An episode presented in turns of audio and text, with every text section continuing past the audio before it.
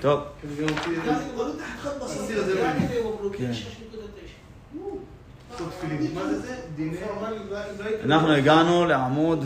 מה, כבר הפעלת את זה? לא, תחבר אותו, זה סתם דיבורים.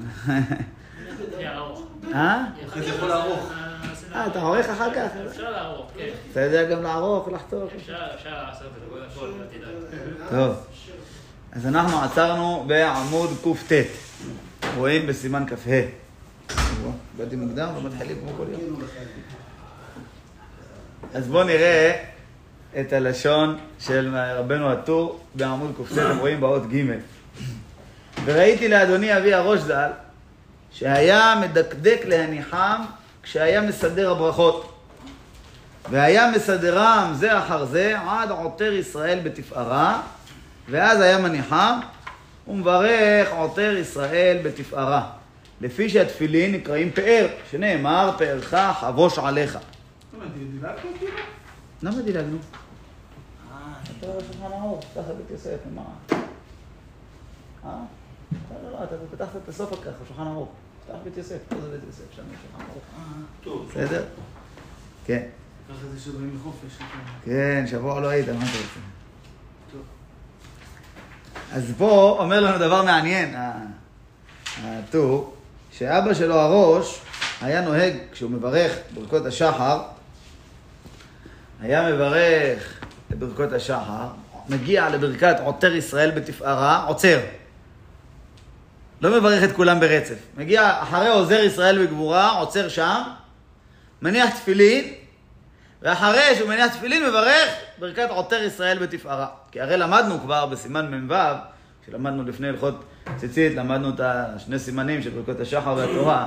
בסימן מ"ו למדנו שעוזר ישראל בגבורה זה על האבנט, על החגורה שעם ישראל מצווים להפסיק בין הלב לערווה. זה דבר מיוחד, לכן מזכירים גם את השם ישראל, שזכינו למצווה כזאת של היכון לקראת אלוהיך ישראל, להפסיק בין הלב לערווה בשעה שאדם מתפלל ואומר דברים שבקדושה. אז זה הברכה, עוזר ישראל בגבורה. עוזר, לשון אזור, חגורה. עוטר ישראל בתפארה, זה על התפילין. שהתפילין נקראו פאר. למה לא לפני? אה? למה לא לפני שהוא שם תפילין? אה, זה ברכת השבח.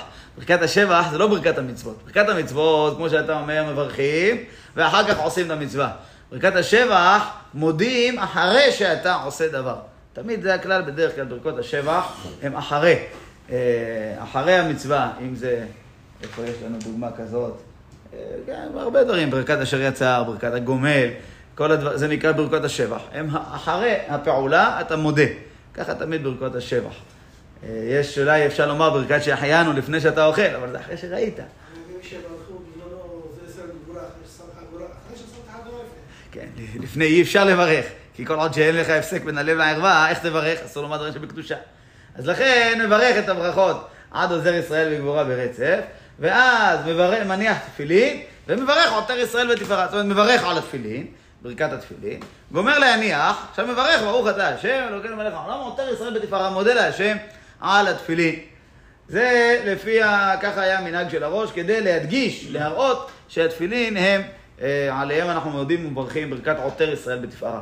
וההסבר לזה, כי אמרנו, המילה תפארה זה כינוי לתפילין, כי התפילין נקראים פאר, כמו שאנחנו יודעים שביחזקאל, שם יש את. כמה הלכות של אבלות למדו מיחזקאל, יחזקאל הנביא, הצטווה אה, לפני הזמן של החורבן, לשבת, לעשות כמה עניינים, פעולות שהם רומזים לעם ישראל, היה עושה אותם ורומז לעם ישראל, תדעו, אם לא תתקנו את המעשים, יהיה כך וכך.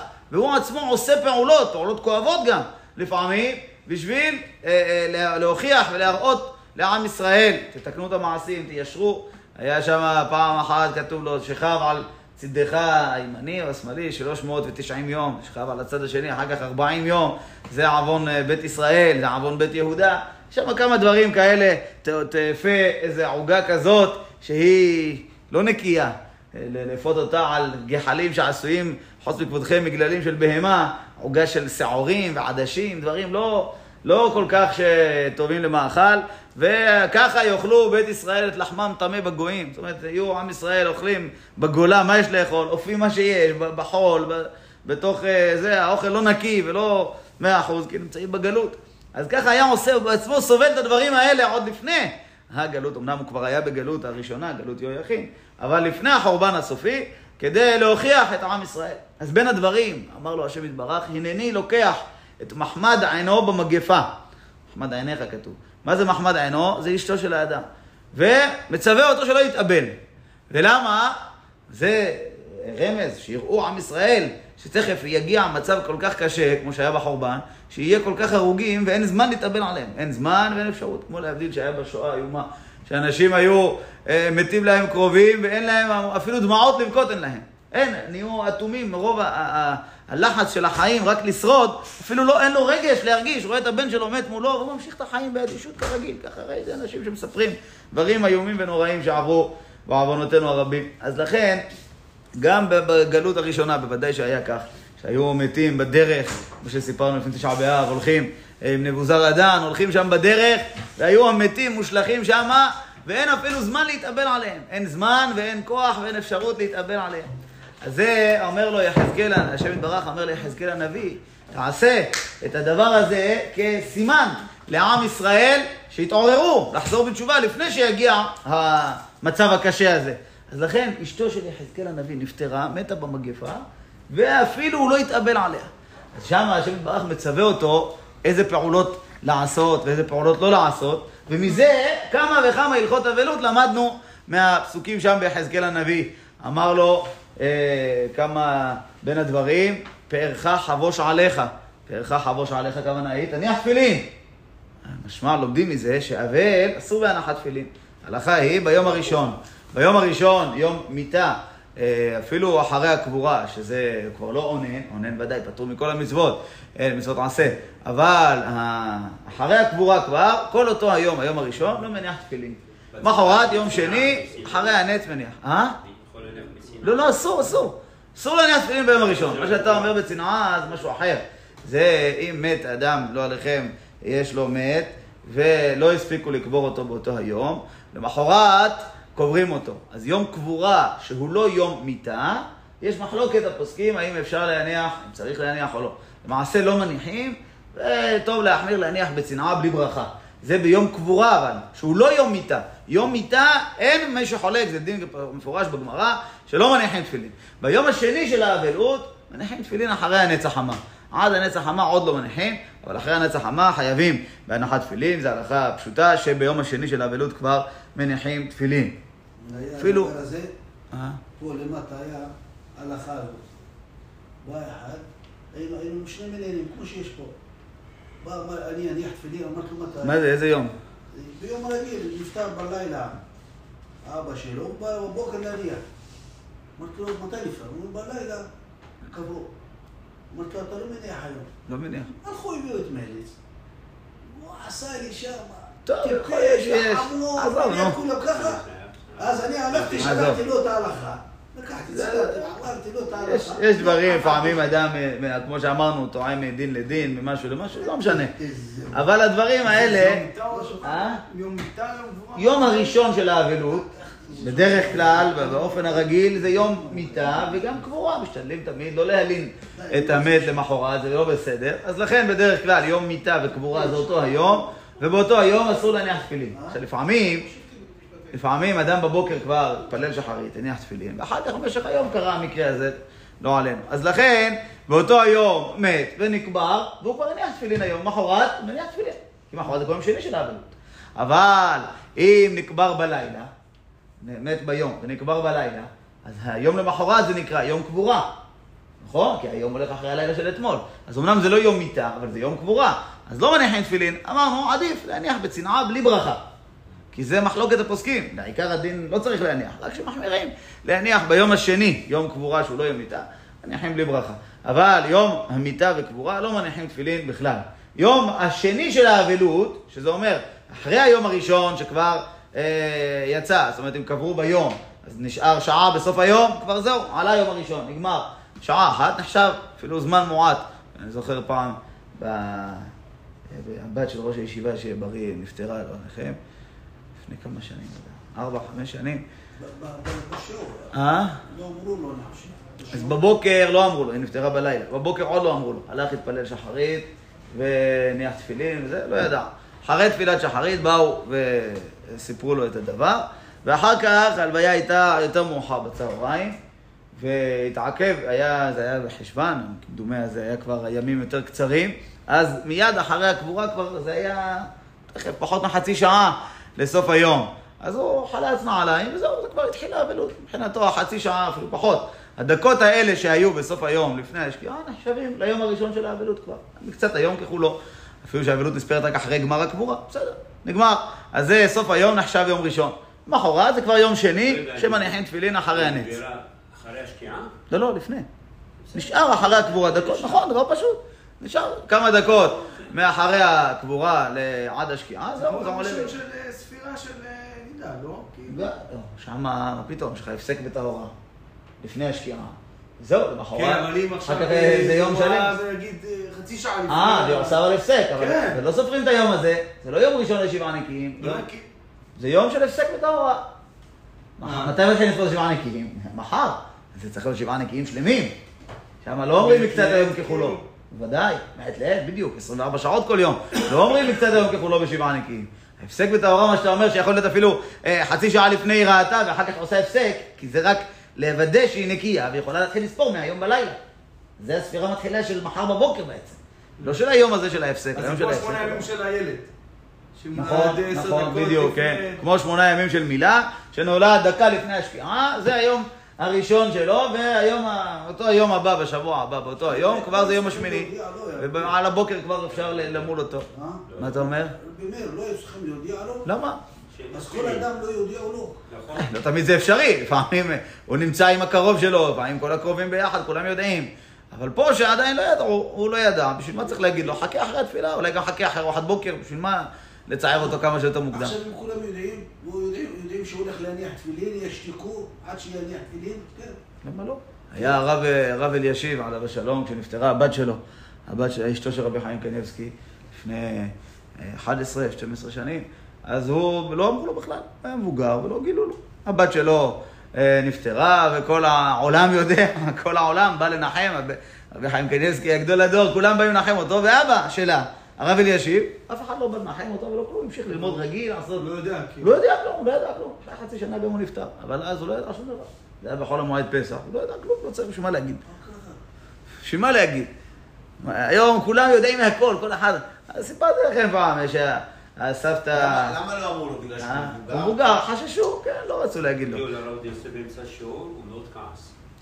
כן, אמצע שיעור, אתה צריך לעצור את השיעור. לא יכולת לחכות עד גמר השיעור? מתי זה, באיזה מקרה זה היה? לא יודע, על אשתו אני חושב. אני לא טועה, על? אשתו. שהודיעו לו באמצע השיעור, הוא כעס על הבן אדם. אני חושב... כן, הוא אומר, תפעיל שיקול דעת. אני באמצע שיעור תורה, מה אתה מפריע אני? יודע שהודיעו לו באמצע השיעור והוא כעס על אותו בן אדם. זה לא ידעתי, זה חידוש נפלא. אבל זה הגיוני. אדם עכשיו באמצע שיעור, אתה בא לעצור אותו, עכשיו כל השיעור ייעצר, הוא לא יוכל להמשיך את השיעור. גם מבחינה הלכתית הוא לא יכול כבר להמשיך את השיעור. אז אה, חכה אחרי השיעור, מה זה חוף? מה זה אהבה אהבה? זה נגמר כבר. אם זה אפשר לתקן, אפשר להתפלל, אפשר...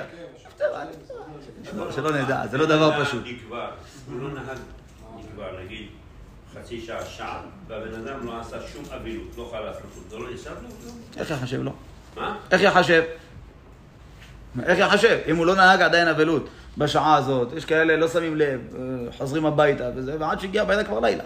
זה בעייתי, מחר מתחילים לספור. זה עוד יום. כן, מה נעשה? לא שמים לב, לא שמים לב, זה בעיה, לכן צריך לשים לב, צריך אדם ערני לא, לדברים. אבל נגיד קרה, זה מספיק. לא, קריאה זה לא קשור לאבלות, קריאה זה עוד באוננות, מה קשור קריאה? קריאה לא קשורה לאבלות. אבלות זה משהו אחר, זה שלב הבא. כן, אז יש גם ביחזקאל כתוב, ולחם אנשים לא תאכל.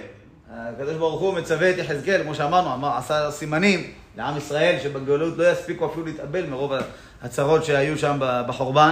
אז אומר ליחזקאל בין הדברים, שלא יתאבל על אשתו, אומר לו גם אל תאכל לחם אנשים. מה פירוש לחם אנשים לא תאכל? זה למדו מפה סעודת הבראה. סעודה הראשונה שאחרי הקבורה, האדם צריך לאכול משל אחרים, אסור לו לאכול משלו. אבל סעודה ראשונה אחרי הקבורה, אסור לו לאכול משלו. צריכים קרובי משפחתו, שכנים, מי שיהיה, להביא לה. כולם לא, לא מביאים, כולם אבל צריך לשים לא לב, לא כולם. יודעים את זה, לכן צריך לדעת את ההלכה. ברוך השם, אה? אתה שמח, לשמוע, ברוך השם, יודעים את ההלכה, וזה בעיה. כתוב על זה דברים קשים, כתוב על זה שאם אה, אנשים לא שמים לב, והוא מסכן נשאר רעב ומחכה שיביאו לו, אסור לו לאכול. סעודה ראשונה, עד שיגמר היום לפחות, או משהו, סעודה ראשונה כתוב. אז אם לא שמים לב, כתוב קללה על השכנים שלו. מה, אתם לא אחראים עליו? תפתחו את העיניים, בן אדם אה, צריך לאכול סעודה ראשונה משל אחרים. בדרך כלל רגילים. למזוג לו? אבל זה לא, משהו. מממון של אחרים. לא תלך אל הבית לדוג מהאוכל שלו. אסור לו לאכול מהאוכל שלו. צריך להביא מהבית שלך משהו. בדיוק. להביא משהו. בדרך כלל עושים מאכל של אבלים, לחם עם ביצים, או עם זיתים, או לא, צריך עדשים, פת, דברים. עגולים. או- נוהגים לאכול ככה, לחם עם זיתים. אם זה... או. לא, אם זה בחול המועד... כל השבוע ככה. אה? כל השבוע ככה. לא, לא. כל השבוע הביאו אוכל. לא, בסדר, אנשים לא מטפלים, מטפלים בהם, בסדר. זה חברים, ש- חברים, רוצים להבין. משפחה רוצים לעזור, בסדר. אנשים יושבים שבעה, לא מספיקים להכין אוכל, מה הם? שכן של... יקומו האבלים, אה, אין להם אה, פנאי להכין. כי האבלים אין להם פנאי להכין אוכל, אז השכנים עוזרים להם. אבל זה לא דין. רק. סעודה ראשונה. אשרי ישראל, גומלי חסדים. אבל זה לא דין. דין סעודה ראשונה שאחרי הקבורה, אסור לאכול משלו. אז אה, אמרנו שאם זה בחול המועד, שם יש אה, ויכוח, מחלוקת, האם מברים או לא מברים, למעשה עושים הבראה ב, בדברים אחרים, לא שלא ניכר מאכל אבלות. סעודת הבראה עושים נגיד בקורסונים, דברים כאלה, בורקסים, דברים, בסדר. ככה גם מרן הרב עובדיה הביא את המנהג הזה, ככה מנהג ירושלים. זיתים זה מנהג נכון. בחול המועד לא, לא, אמרו הפוסקים, לא מתאים בחול המועד להביא זיתים וביצים מאכל אבלים. אבל בשאר ימות השנה המנהג פשוט להביא לחם עם ביצים או עם זיתים, עושה מזה אבל סעודה. צריך להביא, צריך להביא להם לאכול, כן, מה זאת אומרת? לא לאכול מים. אה, למעשה כן, גם בחול המועד עושים הבראה, אבל בדבר שהוא אה, לא, לא ניכר שהוא נחשב מאכל אבלים. ככה כתבו הפוסקים. אז לכן אולי אפשר ללמוד מזה שגם מיני מזונות, פת הבאה בכסנין, זה גם כן בגדר. אפשר אולי לומר, זה לא זוכר כרגע אה, למעשה, צריך לבדוק האם יש עניין דווקא פת, או שאפשר אפילו פת הבאה בכסנין, אבל מסתבר שבלי פת בכלל, אפילו לא הבאה בכסנין, זה לא יהיה נחשב סעודה. יאכל ביצה, זהו, זה נקרא סעודה, זה לא ממש. אוכלים לחם עם משהו. אז זה סעודה ראשונה. אז איפה, מאיפה למדנו שצריך לעשות הדין הזה של סעודת אברהם? כל הדין הזה של סעודת אברהם, מאיפה למדנו? מיחזקאל. שהשם יתברך אומר ליחזקאל, ולחם אנשים לא תאכל. למה? כמו שהסברנו, כיוון שהוא אמר לו, אל תתאבל על אשתו, אמר לו לא להתאבל, כיוון שהוא עושה בזה רמז לעם ישראל, שתכף בגלות, אם לא יחזרו בתשובה, הם לא יוכלו אפילו להתאבל על קרובים, לא יהיה להם זמן. אז הוא אומר לו, אתה אל תתאבל. בין הדברים שהוא אומר לו, אל תתאבל, אל תאכל לחם של אנשים. מזה למדנו שהאבל צריך לאכול בסעודה הראשונה לחם אנשים. לארץ. היה בבבל, נכון. אנשים נמצאים כאן בארץ. הדברים הוא נוהג קודם. כל, גם שם- אין טלוויזיה, אין כלום. היה, אין- היה מידע, למה? אינטרנט, אין למה? אבל היו עוברים הדברים, המסרים היום עוברים כל הזמן. עוברים. היה, כשהוא היה שם לא שנה ולא שנתיים, היה זמן. היה שם כמה שנים, אז אם ככה, ודאי שהדברים מספיקים לה- להעביר אותם, כן, להודיע אותם. שהרגו את רבנו סדיח, תוך שעה ירו בזה, ולא היה טוב, כלום. היה רדיו, מה? כלום לא היה. מה? הוא לא, לא דיבר רדיו.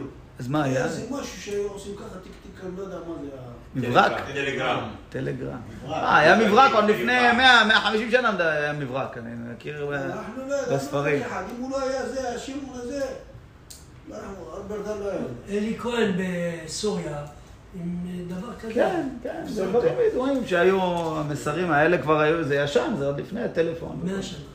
כן. לא היה לנו, לא טוב. אה, במושב לכם לא היה את זה, רק לאחד. טוב. אז זה אמרנו, התפילין נקראים פאר. מאיפה? מזה, פארך חבוש עליך. השם ברוך אומר ליחזקאל, אתה, אל תנהג אבלות, תלבש התפילין אפילו ביום הראשון. אז מזה למדנו ש... נבואה, שם שהוא מדבר איתו? כן, השם ברוך נתן לו שם רשימה של דברים. אמר לו, כמו שאמרנו, אמר לו, הנני לוקח, הודיע לו מראש, שתכף אשתו הולכת למות. אמר לו, לוקח את מחמד עינו במגפה. מי זה מחמד עינו של אדם? זה אשתו. אמר לו שתכף היא הולכת למות, וציווה אותו לא להתאבל עליה. ונתן לו רשימה של דברים. מהרשימה הזאת אנחנו לומדים את הדברים ש... שאסור לאבל. הגמרא במועד קטן למדה כמה פרטים בהלכות אבלות מהדברים שנאמרו ליחזקאל בדרך הפוכה. כל מה שנאמר ליחזקאל לעשות, זה נלמד מזה שהאבל לא עושה. הפוך, כל מה, וגם כל מה שנאמר ליחזקאל לא לעשות, כמו לחם אנשים לא תאכל, מה שהאבל כן צריך לאכול לחם אנשים. אז לכן הר- הראש, רבנו אשר, היה נוהג להשאיר את ברכת עוטר ישראל בתפארה לאחרי הנחת תפילין. כי מה זה עוטר ישראל בתפארה? זה הודעה להשם על מצוות תפילין, נקראים תפארה. אז לכן הוא היה נוהג לברך ברכות השחר, לעצור לפני עוטר ישראל בתפארה, להניח תפילין, ואחר כך לברך את הברכה הזאת. אנחנו לא נוהגים כך, אבל זה היה מנהגו של הראש, רבנו אשר. נניח יש אדם שחלילה נפטר קרוב, עוד לא הניח תפילין עכשיו, לא יודע, נפטר ב- בלילה, והוא בבוקר לא הניח, לא יודע מאיזה שהן סיבות, התעכב עד הצהריים, ובינתיים עוד שנייה צריך כבר אה, לקרוא, אבל הוא לא יודע עדיין שבכלל שהיה אותו קרוב.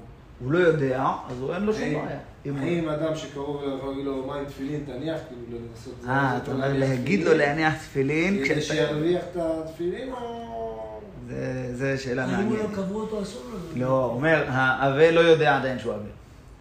מישהו אחר, אם הוא יבוא ויניח מעצמו תפילין, ודאי שנשתוק, אדרבה, למה לא? יקיים מצווה, כי הוא עוד לא יודע. אבל השאלה היא, אם מישהו שיודע יכול לבוא ולהגיד לו, הוא רוצה להגיד לו כבר שיש לו אבלות, והוא עוד לא רוצה לומר לו, הוא אומר לו, תנו כבר, תניח תפילין. הוא רוצה שיניח כבר תפילין כדי לקיים את המצווה. אבל כשאתה אומר לו במפורש, תניח תפילין, ואתה יודע שהוא אסור לו להניח תפילין, אז אולי זה בעייתי. בטוח. לא בטוח. כי יכול להיות שכשהוא לא יודע. יכול להיות שכשהוא לא יודע, אז לא חל עליו בכלל החיוב. אז אם ככה, אדרבה, זה יכול לברך, כמו שהוא אונן, הוא יכול לברך. מה הבעיה? אתה לא... הרי להניח תפילין זה גם ברכה. ועל זה אתה לא אומר, הרי הוא עושה פה ברכה לבטלה. לא, לא, לא, זה לא ברכה לבטלה. כיוון שהוא לא יודע, עוד לא חל עליו בכלל החיוב. יש דינים של שמועה. אפילו אדם שבועיים אחרי הפטירה לא יודע, עוד לא חל עליו החיוב. אפילו ביום השלושים, ביום ה... לפני סוף האבלות של השלושים, שמע, זה נקרא שמועה קרובה, צריך לשבת שבעה. שמע יום למחרת, זהו, שמועה רחוקה, יושב שעה אחת ונגמר. כן, תוך שלושים, שמועה זה נקרא שמועה קרובה. אחרי שלושים זה נקרא שמועה רחוקה. אז פה, אה, היה פעם הסיפור בגמרא. ברגע שהוא שומע בשחרית, אה, זאת אומרת, אה, שמע שנפטר מישהו, אז הוא צריך לחלוץ את התפילין, הוא באמצע תפילת שחרית? או שהוא מסיים את התפילה ו...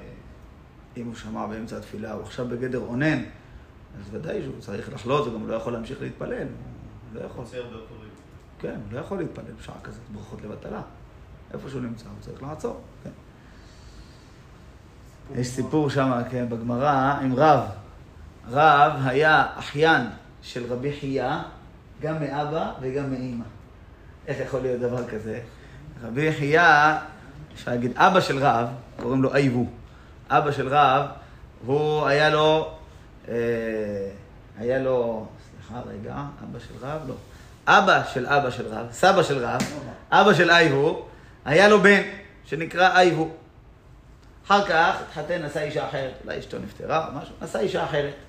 האישה הזאת היה לה בת. הוא נשא אותה, נולד, לה, נולד לו ממנה בן שקראו לו רבי חייא. אז רבי חייא הוא אח של אייבו מאבא, והוא אח של אותה הבת של האישה מהאימא, אבל רבי, אבל אייבו והאישה ההיא הם לא אחים, נכון? זה אחות של אחי, הם התחתנו. באמת הם התחתנו. הבן של, ה, של האיש הזה מהנישואין הקודמים, והבת של האישה הזאת מנישואין הקודמים, הם לא קרובי משפחה בכלל, אין להם שום קרבה. הם לא חורגים כאילו? אחים חורגים, אבל אין להם, לא חצי אח, זה לא אח לא, מאימא, לא דם. זה לא כלום, בכלל, הוא חורג לגמרי. אין קשר. כן, אבל אה, לפעמים יש מצב שהוא חצי, זאת אומרת, הוא אח מאימא, אח מאבא, זה ודאי שזה אסור, אבל סוף סוף הוא אח, התורה הדגישה, אחותך, בת אביך או בת אמך, כן?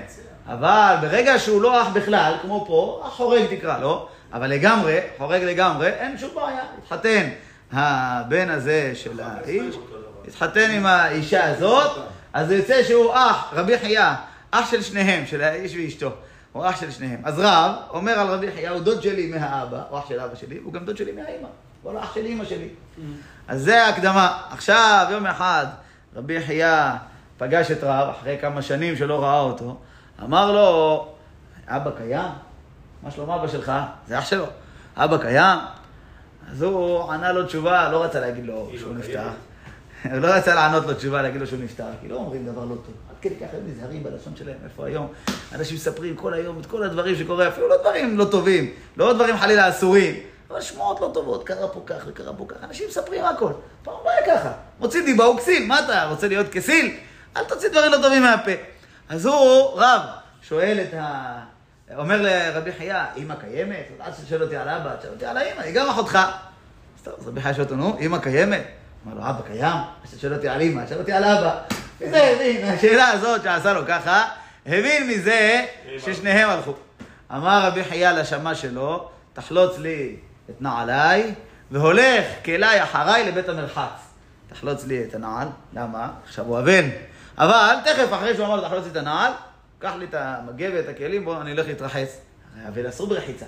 לימד פה ששעה אחת מספיק, זמן מועט שהוא חלץ את הנעל שלו, היה אבל לכמה דקות, עכשיו יכול כבר ללכת לבית המרחץ. לימד אותם ששמועה רחוקה נוהגת יום אחד בלבד, לימד אותם שמקצת היום ככולו, זאת אומרת זמן קצר מספיק, לא צריך יום שלם אפילו על שמועה רחוקה, אפילו שזה בשתי שמועות בבת אחת, אחי ואחותו. זה עבר יותר, בטח, כמה שנים עבר? עבר יותר מ-30 יום, זה נקרא שמועה רחוקה. אז נוהג בו אבלות שעה אחת, יום אחד, קצת היום ככולו. ולימד אותם גם כן שאבל אה, אסור בנעילת הסנדל.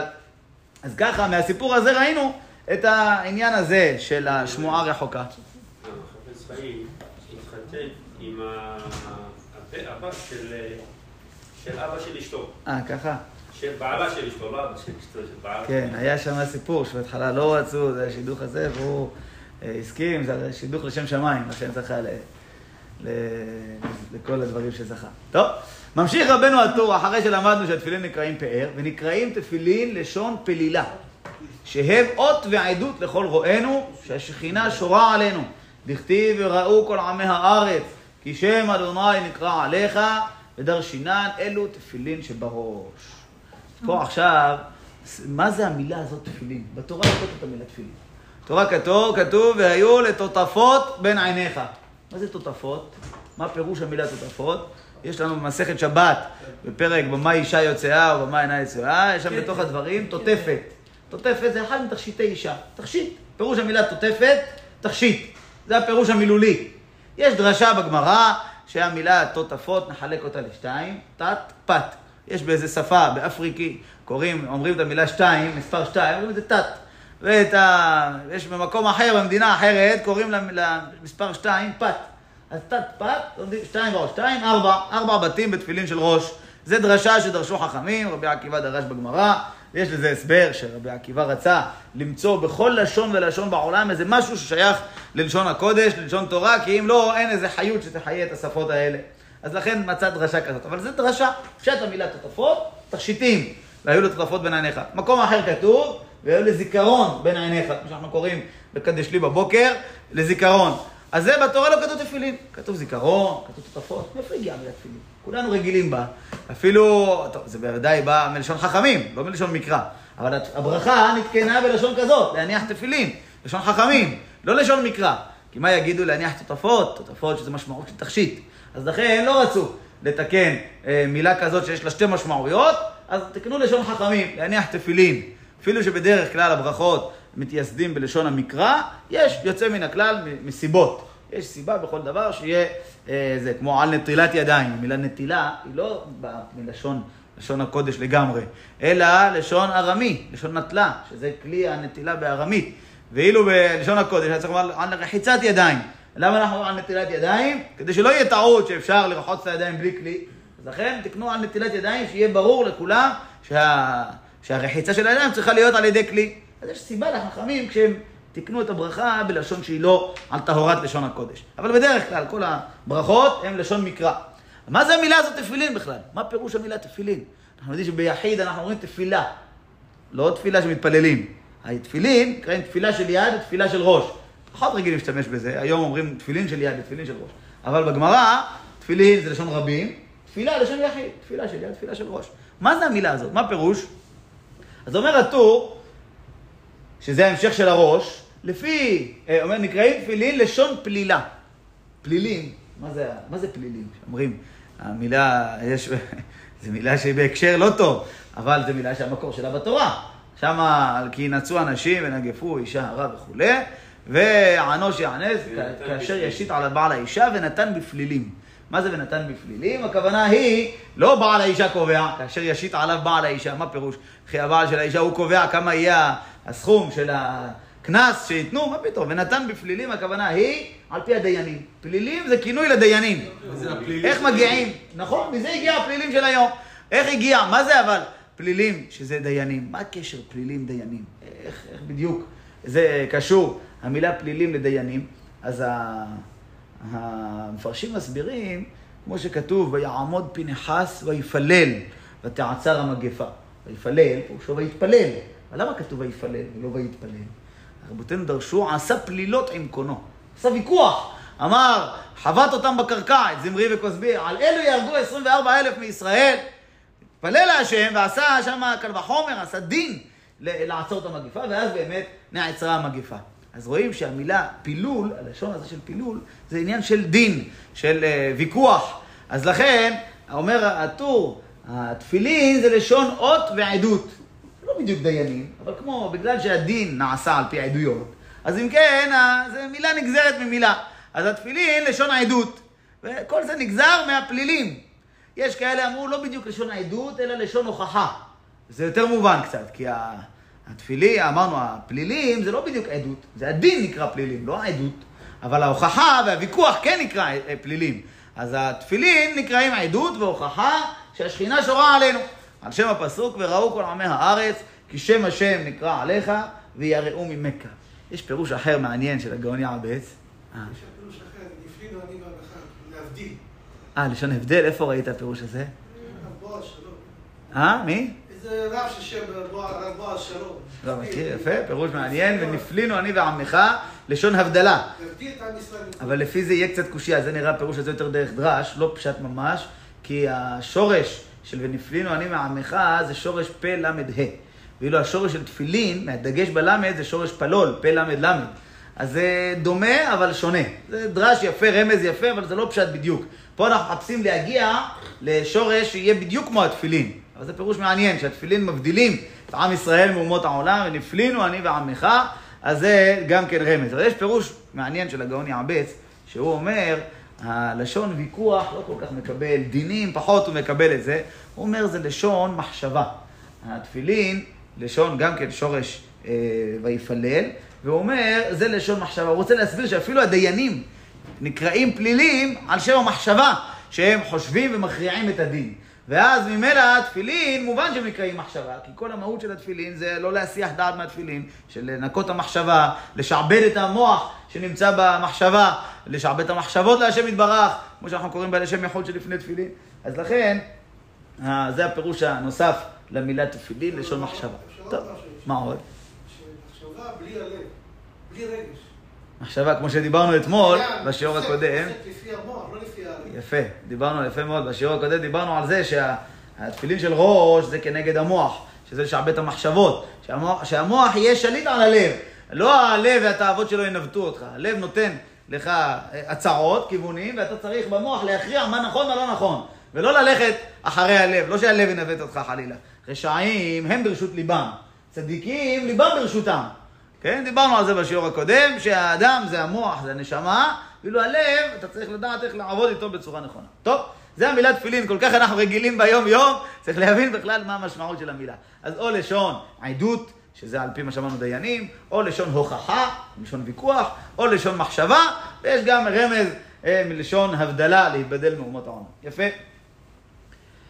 וכוון בהנחתן שציוונו המקום להניח ארבע פרשיות אלו, שיש בהן ייחוד שמו ויציאת מצרים, על הזרוע כנגד הלב, ועל הראש כנגד המוח, כדי שנזכור יציאת מצרים על ידי ניסים ונפלאות שעשה עמנו, שהם מורים על ייחודו שהוא יחיד בעולמו, ואשר לו הכוח והממשלה בעליונים ובתחתונים לעשות בהם כרצונו. יציאת מצרים, מה זה? מהלשם איחוד. זה מהלשם ייחוד, הלשם ייחוד מפה. הלשם ייחוד לקח. יפה מאוד, השם יחוד לקח את הנוסח של הטור וחיבר אליו את הנוסח של רבנו יונה שלמדנו בשיעור הקודם, חיבר אותם יחד ומזה נוצר על השם יחוד, כמו שמרן כתב בשולחן ערוך פה בסעיף ה', שנגיע לשם נראה את זה, ומזה נוצר על השם יחוד, יפה. הלשון של הטור פה לשון מאוד מאוד מעניינת, אומר יציאת מצרים היא מורה על ייחוד השם. יש שאלה מפורסמת, למה אנחנו קוראים בעשרת הדיברות, אנוכי השם אלוקיך אשר הוצאתיך מארץ מצרים? למה לא אשר בראתי שמיים וארץ? זה יותר אה, עיקרי, יותר יסודי. זה הכוזרים. אה? כן, המפרשים עומדים על זה, גם הטור עצמו. המפרשים עומדים על זה, ואומרים שאי אפשר לתת, אה, לתת אשר הוצאתיך, אשר בראתי שמיים וארץ, כי אף אחד לא היה. בבריאת העולם אף אחד לא היה. אתה יכול להעיד על בריאת העולם, אף אחד לא יכול להעיד. אף אחד לא היה וראה שהשם יתברך ברא את העולם. איפה נהיה לנו הוכחה ברורה שהשם יתברך הוא זה שברא את העולם? ביציאת מצרים. שם ראינו בעשרת המכות, בקריעת ים סוף, במעמד הר סיני, כל העניין הזה של יציאת מצרים. ראינו שהקדוש ברוך הוא שולט בכל הטבע כרצונו. מה שהוא רוצה משנה, אין שום חוקים לטבע. הכל כפוף אליו. אז זה מגלה שהוא זה שיצר אותו. רק מי שיצר יכול לשלוט בו כרצונו. אז אשר הוצאתיך מארץ מצרים, זה מגלה על בריאת העולם. לכן בקידוש, בכל שבת, מה אנחנו אומרים? אה, זיכרון למעשה בראשית, תחילה למקרא קודש, זכר ליציאת מצרים. השבת היא זיכרון למעשה בראשית, אבל מעשה בראשית עצמו הוא חייב את יציאת מצרים. אז זה תלוי אחד בשני. אז לכן בתפילין כתוב את העניין של יציאת מצרים, בפרשיות של קדש לי, והיה כי הביאך, בשניהם כתוב את העניין הזה של יציאת מצרים.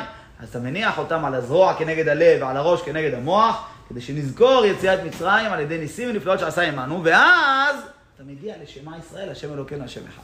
יציאת מצרים היא זאת שמוכיחה ומגלה על שמע ישראל, השם אלוקינו, השם אחד. ייחוד השם בעולם, שהוא ואין בלתו, מכוח יציאת מצרים. אז לכן צריך לזכור את שני הדברים האלה יחד בהנחת תפילין. גם את ייחוד השם, שזה העיקר, השם אלוקינו, השם אחד, וגם לזכור את יציאת מצרים, שזה מראה על זה. ויניח של יד תחילה ויברך, אשר קדשנו במצוותיו וציוונו להניח תפילין. ואחר כך של ראש, ויברך אשר קדשנו במצוותיו וציוונו על מצוות תפילין. אף על פי שרב אלפס פסק שאין לברך על שתיהם אלא ברכה אחת, שהיא להניח, אלא אם כן יפסיק ביניהם בדיבור, שאז מברך על של ראש, על מצוות תפילין. וכן כתב רש"י והרבה מהמחברים. ואדוני אבי הראש ז"ל הסכים שיש לברך שתי ברכות אף בלא הפסק. ואם הפסיק בדיבור, חוזר ומברך על של ראש להניח, וגם על מצוות תפילין. פה עכשיו אנחנו מגיעים לוויכוח גדול. מה קורה פה, אה? זה לא הלכה למעשה שלנו, ודאי, הנה, ראית מחלוקת. ראית שהטור הביא מחלוקת. כן, הטור פסק לנו פה הלכה, אבל הוא כותב במפורש את הדעה החולקת. אז פה אנחנו רואים, אה, קודם כל, לפני שנדבר על הברכה, נתמקד רגע בארבע המילים הראשונות, ויניח של יד תחילה. תמיד קודם כל מניחים תפילין של יד, כמו שכותב מרן הבית יוסף, מביא את הברייתא, מסכת מנחות, תנא, כשהוא מניח, מניח של יד תחילה, ואחר כך מניח של ראש. וטעמה משום דכתיב, וקשרתם לאות על ידיך, והדר והיו לטוטפות בין עיניך. סימן כ"ח התבאר שאפילו פגע בשל ראש תחילה יסלקנו ויניח של יד תחילה. למדנו בשיעורים הקודמים שאפילו אם אדם בטעות החזיק תפילין של ראש בהתחלה, אסור לעשות כך, צריך לשים לב, להחזיק קודם כל תפילין של יד, כדי לא לעבור על המצוות. אבל אם קרה בטעות והחזקת תפילין של ראש, תזיז הצידה, קח של יד. כי עד כדי כך חשוב, קודם כל להניח של יד, ואחר כך של ראש. ראינו שבטלית ותפילין זה לא בדיוק כך. טלית ותפילין, לדעת מרן השולחן ערוך, אם אדם בטעות לקח את התפילין קודם לפני הטלית, לפי השולחן ערוך, באמת יניח תפילין קודם ואחר כך טלית. ככה דעת השולחן ערוך. ואילו לפי רבנו הארי, לא. גם במקרה כזה תזיז את התפילין הצידה, תעטף קודם כל בטלית ואחר כך תפילין.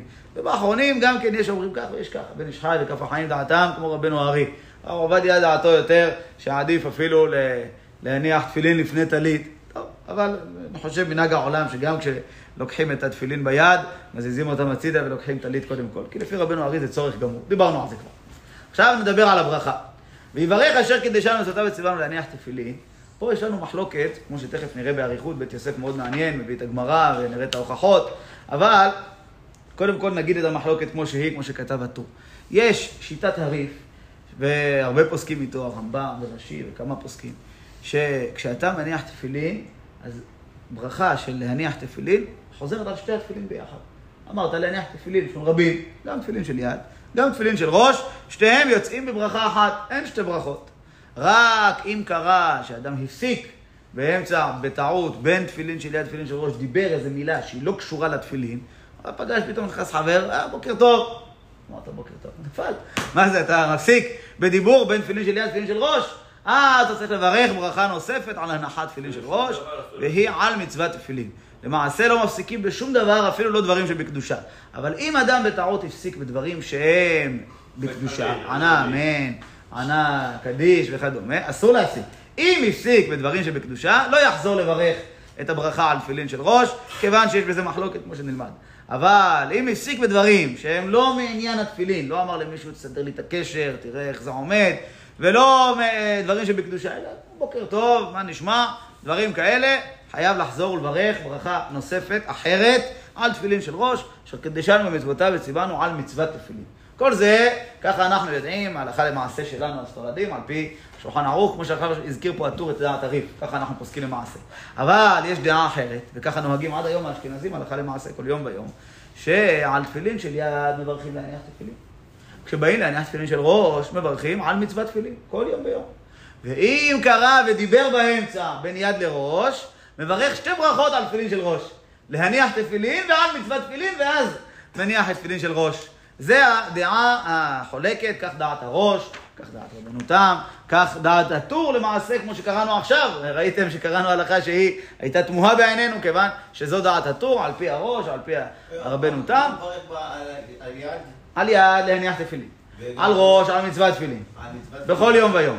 ואם דיבר- לפי האשכנזים, מה שנוהגים, אם דיבר, אז על של ראש מניח, מברך שתי ברכות. איזה? להניח ועל מצוות. אה, עוד פעם. יפה. כי גם הם סוברים שברכת להניח הולכת על שניהם. כמו שאמרתי, המילה תפילין, לשון רבים. ודאי שזה את שניהם יחד. אלא שהם סוברים שתקנו ברכת על מצוות תפילין כשאתה גומר את המצווה. לפני שאתה מהדק תפילין של ראש, לפני הגמר של המצווה, המצווה מורכבת משתיים. לפני שאתה מהדק את התפילין של ראש וגומר, תברך על מצווה. אז אם עשית הפסק, לפי דעתם, צריך לברך להניח, כי כבר הברכה של יד לא קשורה לראש, כי דיברת. אז תברך להניח ועל מצווה. למעשה, לנו אין את הדין הזה. לנו מברכים על של יד להניח, וגם זה כולל של ראש, ואם דיבר, אז זה של ראש, מברך על מצוות. עכשיו נראה את הגמרא ונראה איך הגיעו לכל המחלוקת הזאת. טוב, זה נראה באמצע. זה... כן, בהמשך נראה את זה, שזה ככה, תיקון קל. שתי- מצוות כאילו, אז הם מברכים... אה, שתי מצוות. אז למשל עכשיו יש לו רק תפילין של יד. גם אנחנו. לו רק של יד. לא. ודאי. אם אדם נתקע ויש לו עכשיו כרגע. רק תפילין של יד, זה גם דין פשוט לנו, מברך להניח תפילין, פשוט. אם יש לו רק תפילין של ראש, נתקע ויש לו מוצא רק תפילין של ראש, יברך על מצוות תפילין וזהו. תרי"ג מצוות זה שתי מצוות? כן, כן, תרי"ג מצוות זה שתי מצוות. תפילין של יד ותפילין של ראש, שתי מצוות. לא מעכבות אחת את השנייה. שמונה מצוות. שמונה מצוות, הכוונה היא שיש בתורה שמונה ציוויים. ארבע ציוויים תפילין של יד וארבע ציוויים תפילין של ראש, אז מי שמקיים את התפילין מקיים שמונה עשה. אבל בתרי"ג לא סופרים אותם כשמונה, סופרים אותם אם כשתיים. הגיע לו אחרי זה של יד, אני מברך על להניח. כן, אם הגיע אחר כך של יד, נלמד את זה בהמשך, מקדימים את המאוחר, אז יותר טוב לחלוץ של ראש ולהניח של יד, ואחר כך שוב של ראש, אבל יש בזה ויכוח בפוסקים, נדבר על זה כשנגיע לנידון הזה. אם אחד אה, עשה, סיבוב, סיבוב, אפילו פה, ועוד בברך. לכתחילה לא עושים כך, לכתחילה לפני ההידוק נברך, זה הנידון הבא שלנו, שאחרי שנגמור לסיים את הנידון הזה של הברכות, נראה מתי בדיוק מברכים, עם ההידוק, לפני ההידוק, איפה בדיוק ממקמים את הברכה. אבל הוא עשה שלא כהוגן, אבל ודאי שלא הפסיד את הברכה עדיין. גם אם אדם שכח לברך ובאמצע התפילה נזכר, באמצע פסוקי דה זמרה, או נגיד לפני ברוך שאמר, איפה שהוא נמצא, נזכר שלא ברך, ממשמש ומברך. כיוון שהמצוות תפילין היא מתמשכת. מצווה מתמשכת, כל עוד שלא הסתיימה המצווה, אפשר לברך עליה. מצווה שהיא לא מתמשכת, אלא עושים אותה רגע אחד, מה עשית, נגמר, אי אפשר לברך על מצווה אחרי שעשית. מצוות תפילין נמשכת, כמו מצוות טלית, גם ככה אמר. בואו נראה את הבית יוסף, אתם רואים בעמודה הפנימית של עמוד קט ואות ה'. ויברך אשר קידשנו מצוותיו וציוונו להניח תפילין ואחר כך של ראש. יברך על מצוות תפילין, בסוף פרק הקומץ, עכשיו מצטט לנו פה מרן את הסוגיה במסכת מנחות. אמר רב חסדא, סח בין תפילה לתפילה, כמו שאמרנו, תפילה זה תפילין לשון יחיד. סח בין תפילה לתפילה, חוזר ומברך. רב חסדא אומר, אדם שדיבר, אה, כמובן, דברים שלא קשורים, בין תפילין של יד לתפילין של ראש, צריך לחזור ולברך. חוזר דייקת הגמרא, חוזר במלחמה. כן, נרד את זה. חוזרת הגמרא, אה, מדייקת הגמרא, סח אין לא סח לה. משמע מזה דווקא אם דיבר, מברך על תפילין של ראש. אבל אם לא אנחנו דיבר, מברכים את זה על ה- של היד. זה, ואחר כך מחמת חלאגן תעשה רגע, רגע, רגע, רגע. לעולם. בוא תראה לי. אתה גומר לברך להניח תפילין. אחר כך כן. מניח תפילין של יד. מה אחר כן. כך? כשאני שם את הראש, אני מברך אה, לעולם. לא את זה. לא, מה או. פתאום, את זה. אז זה לא ברכה, זה בקשה. ואת זה על אה, שלוש כן, אצבעות. אבל זה לא ברכה, זה בקשה יפה, כן. שנזכיר אותה, ומחוכמתך אל העליון תאציל עליי, ובינתך תבינני, חסדך תגדיל עליי, ובגבורתך ת- לאבי וצמאי. נעם וירשתך לעולם וירשתך. מה, זה לא אומר מחוכמתך לא להגיד? איפה, איפה אומרים את זה? אה, אבל זה מנהג קדום מאוד. לא, לא, אתה אתה מצליח. אתה זוכר. שהייתם אומרים את זה? זה כן. בחוץ לארץ, זה מה שאני זוכר. כן. ויש מצליח? באיזה שלב? יש מצליח ודאי שיש, מה? לא. מה, אה, בקטן. במשכן אבנר, כי. שם, משכן אבנר, הם עשו סידור. לא, הסידור הזה, משכן אבנר, הם עושים אותו שיהיה... הם מגדילים את הכתב, ואז מורידים דברים שלא כולם רגילים בהם. אבל בואו נראה. אין פה, לא, לא שמו פה את המילים האלה. כיוון שרוב העולם לא רגילים לומר, שם שמו... לא רק בגלל שזה רבי שאול, באיש מצליח רגיל יש. זה, זה סידור מקוצר מתוך איש מצליח. בגלל שזה מיועד לבתי כנסיות עם כתב גדול, אם ישימו פה את כל הסידור, אז יהיה לך עבה מאוד. אז הם הורידו את כל הדברים שלא כולם האיש נוהגים לומר. מצליח כזה אפילו יש. לדוד ברוך של מוצאי שבת לא שמו פה. שמו רק דברים שכולם אומרים, לא שמו דברים שחלק אומרים וחלק לא. אז לכן, ומחוכמתך אל העליון לא אמרו פה. אבל זה קדום מאוד, פעם ראיתי שכבר. לפני 400 שנה ראיתי את הנוסח הזה שהזכירו אותו הפוסקים. לא, עוד לא מצאתי מאיפה, מי המציא אותו. אחרי, אחרי שאתה גומר להדק. זה. בקשה יפה, וזה דבר טוב לומר את זה, אבל זה בקשה, בקשה טובה. זה שפע. אשכנזים אומרים, משפע מצוות תפילין, יימשך עליי, זה כל אחד בנוסח שלו, זה גם כן בקשה יפה. אבל זה לא ברכה, וזה אחרי שגמרת כבר להדק, כדי שלא יהיה הפסק. עוד לא מצאתי, לפני שנים חיפשתי איפה המקור של זה הראשון, לא מצאתי עדיין מה המקור הקדום לזה, אבל ראיתי שזה נוסח קדום כבר לפני 350, 400 שנה, מצאתי אותו. מי ניסח את הנוסח הזה, כן, מאיפה זה הגיע? מי זה הראשון פה? לא, לא תמצא את זה פה, לא פה ולא בשולחן ערוך. הנוסח הזה מחוכמת אחד העליון זה נוסח של מקובלים, אתה רואה? שבעת קני מנורה זה עניין של שבעה ספירות, ודאי, זה לא... זה לא עניין של פשט, זה דברים של מחוכמתך, מבינתך, בגבורתך, יש שם חוכמה, בינה. הכל המסודר שם. יש את זה. אה? סידור שמצליח שלם, ודאי שיש. בסידור הזה יש כן... האלה גם שיש מצליח שחרית. שחרית יכול יש, אמור, ודאי, זה- הוא שלם, הוא שלם. זה מקוצר, זה בגלל שהוא כתב גדול, הוא מקוצר. טוב, אז זה אומר לנו רב חסדה, אם רק משמע מרב חסדה דווקא, אם דיבר בין תפילין של יד לראש, אז מברכים ברכה על תפילין של ראש. אבל אם לא בירך, לא דיבר, לא מברך על תפילין של ראש, ככה פשט דברי רב חסדה. שמקשה הגמרא, והא שלח רב חייא ברד דרב הונא משמי דרבי יוחנן, על תפילה של יד אומר, אשר קדשנו מצוותיו וציוונו להניח תפילין. ועל תפילה של ראש אומר, אשר קדשנו מצוותיו וציוונו על מצוות תפילין. מקשה הגמרא, איך רב חסדה אומר, שאם אדם דיבר בין תפילין של יד לראש, אז חוזר ומברך על תפילין של ראש, משמע מזה שאם לא דיבר, לא מברך על תפילין של ראש. הרי יש לנו ממרה מפורשת של רבי יוחנן, שאומר, על תפילין של יד מברך, להניח תפילין. על תפילין של ראש מברך, על מצוות תפילין. משמע שאפילו לא דיבר, מברך על יד, מברך על ראש. תרץ את הגמרא, אביה ורבא דאמרי תרוויו, שניהם תרצו תירוץ אחד, אפילו שבדרך כלל מתווכחים, פה אביה ורבא דאמרי תרוויו, לא סח מברך אחת, סח מברך שתיים. עכשיו, המילים האלה של אביה ורבא, יש פה עכשיו ויכוח איך להסביר אותם. לפי רש"י, כמו שנקרא בשיעור הבא, לפי רש"י, לא סח מברך אחת, הכוונה היא, כמו שלמדנו בתחילה, הרב חסדה אמר, שאם דיבר בין תפילה לתפילה, מברך על תפילין של ראש. לא סח, מברך רק אחת על שתיהם ביחד. סח, אם דיבר, מברך שתיים, אחת על יד, אחת על ראש. זה הפירוש של רש"י בתירוץ של אביה ורבא. אבל יש פירוש אחר, שנראה אותו בהמשך, פירוש של רבנו תם בדברי אביה ורבא. לא סח מברך אחת על תפילין של ראש, סח מברך שתיים על תפילין של ראש. לא דיברנו פה עכשיו על uh, תפילין של יד. כל הדיבור, הוויכוח הוא האם מברכים על תפילין של ראש או לא מברכים על תפילין של ראש. אז בא התירוץ ואומר, לא סח, לא דיבר באמצע, מברך אחת. על מי? על יד? על יד זה לא היה שאלה בכלל, אומר רבנו תם, על יד לא נכנסה לדיון. כל הדיון התחיל על ראש. אז לא סח מברך אחת על של ראש, סח מברך שתיים על של ראש. ככה התירוץ של רבנו תם, ובשיעור הבא עוד נעמוד על זה, על, על נקרא דברי ראשי, נקרא את רבנו תם, נראה את הראיות. דרך אגב, אני זוכר לפני שנים, שמעתי פעם שיעור מראש הישיבה שהוא לימד אותנו את הקטע הזה במסכת מנחות. לא למדנו את הפרק הזה, אבל את הקטע הזה פעם אחת באיזה שיעור. הוא לימד והוא קרא את התוספות, והוא הוכיח מהגמרא עצמה, מהדיוק של לשון הגמרא, דווקא כמו רבנו תם, כמו המנהג של האשכנזים. לא בא כמובן לשנות ההלכה, רק הוא אומר, יש באמת, הפירוש הזה של רבנו תם, הוא יושב על, על הוכחה בלשון הגמרא. אם לא, לא היה אומר, לא סח מברך אחת, סח מברך שתיים. תגיד שתי מילים. הטעם בסח. מה שאמר רבי יוחנן, מדובר כשסח. זהו, נגמר הסיפור. כשאתה אומר לא סח מברך אחת, סח מברך שתיים, משמע באמת כמו שהסברנו, ששניהם מדברים על תפילין של ראש. כמובן לא באנו להכריע פה בין הפירושים, רק להבין את שיטת רש"י ואת שיטת רבנו תם, וכמובן האשכנזים והספרדים, כל אחד ממשיך לעשות כמנהגו, לא נשנה שום דבר. חייב להיות אחרי שהוא גמר את התפילין שלי. כן, זה צריך לחול רק על ראש. כן, לכן, מה אתה מתכוון לומר? שאם לא, אז המילה הזאת מיותרת? סח, רק- אחרי רק על תפילין ראש. אחרת מה המשמעות של סח? לא, אבל כשאתה אומר לא סח, מברך אחת, מה פירוש לא סח? לא דיבר בין תפילין של יד לראש. מב- אה, אתה אומר מברך אחת, משמע, אחרי שלא סח, מברך אחת. ולא ברך אחת וזהו. נכון? זה דיוק אמיתי בלשון הגמרא, אמת ויציב. ברוך אדוני לעולם, אמן ואמן, שברך אבותינו הקדושים את אורם יעקב יברך, ישמור ומצוין זאת השם את פורוש.